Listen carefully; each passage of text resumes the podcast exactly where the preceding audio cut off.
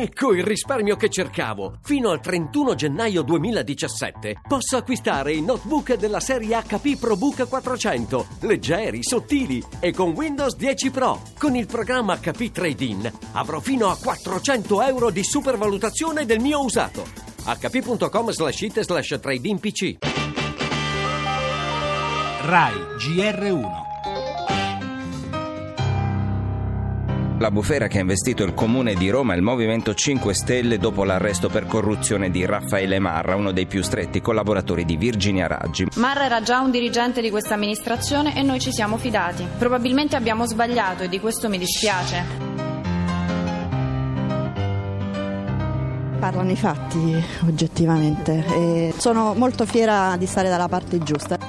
Abbiamo visto una soppopera che è durata mesi su arresti, dimissioni, problemi giudiziari, ritiro di assessori e tutto il resto.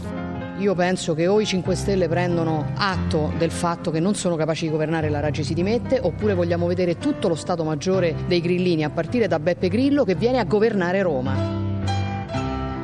L'amministrazione va avanti. Il dottor Marra, come ho sempre detto, è uno dei 23.000 dipendenti capitolini e non un esponente politico. Siamo al tentativo di prendere in giro non solo i romani ma gli italiani. È necessario un chiarimento subito in Consiglio Comunale. O il Movimento 5 Stelle è in grado di dare una ripartenza a Roma e concentrarsi sui problemi della città, oppure è meglio tornare al voto. Che Natale per Roma e per i 5 Stelle. Come ha ricordato Simone Baldelli, Forza Italia, in sei mesi nella città vetrina del grillismo, da cui sarebbe dovuto partire l'assalto al governo del paese, il percorso del sindaco Virginia Raggi è stato pieno di buche, tante quante ne hanno le maltrattate strade della capitale.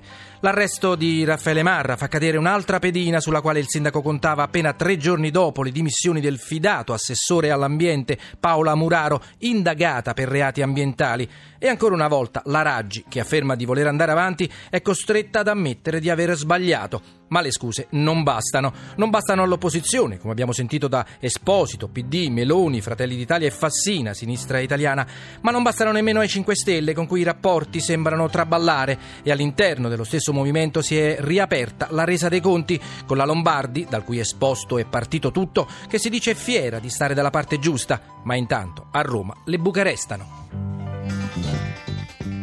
Oltre all'ampia pagina dedicata al terremoto politico romano, il caso Sala, il sindaco di Milano autosospeso dopo l'avvio di garanzia, l'avviso di garanzia. E ancora i casi MPS e Vivendi Mediaset. Dall'estero Siria salta la tregua sospesa l'evacuazione di Aleppo. Auguri a Francesco, oggi il Papa compie 80 anni. Per la cronaca, 5 sospettati per la morte della ragazza cinese a Roma. E infine lo sport, questa sera la grande sfida Juventus-Roma allo Stadium di Torino.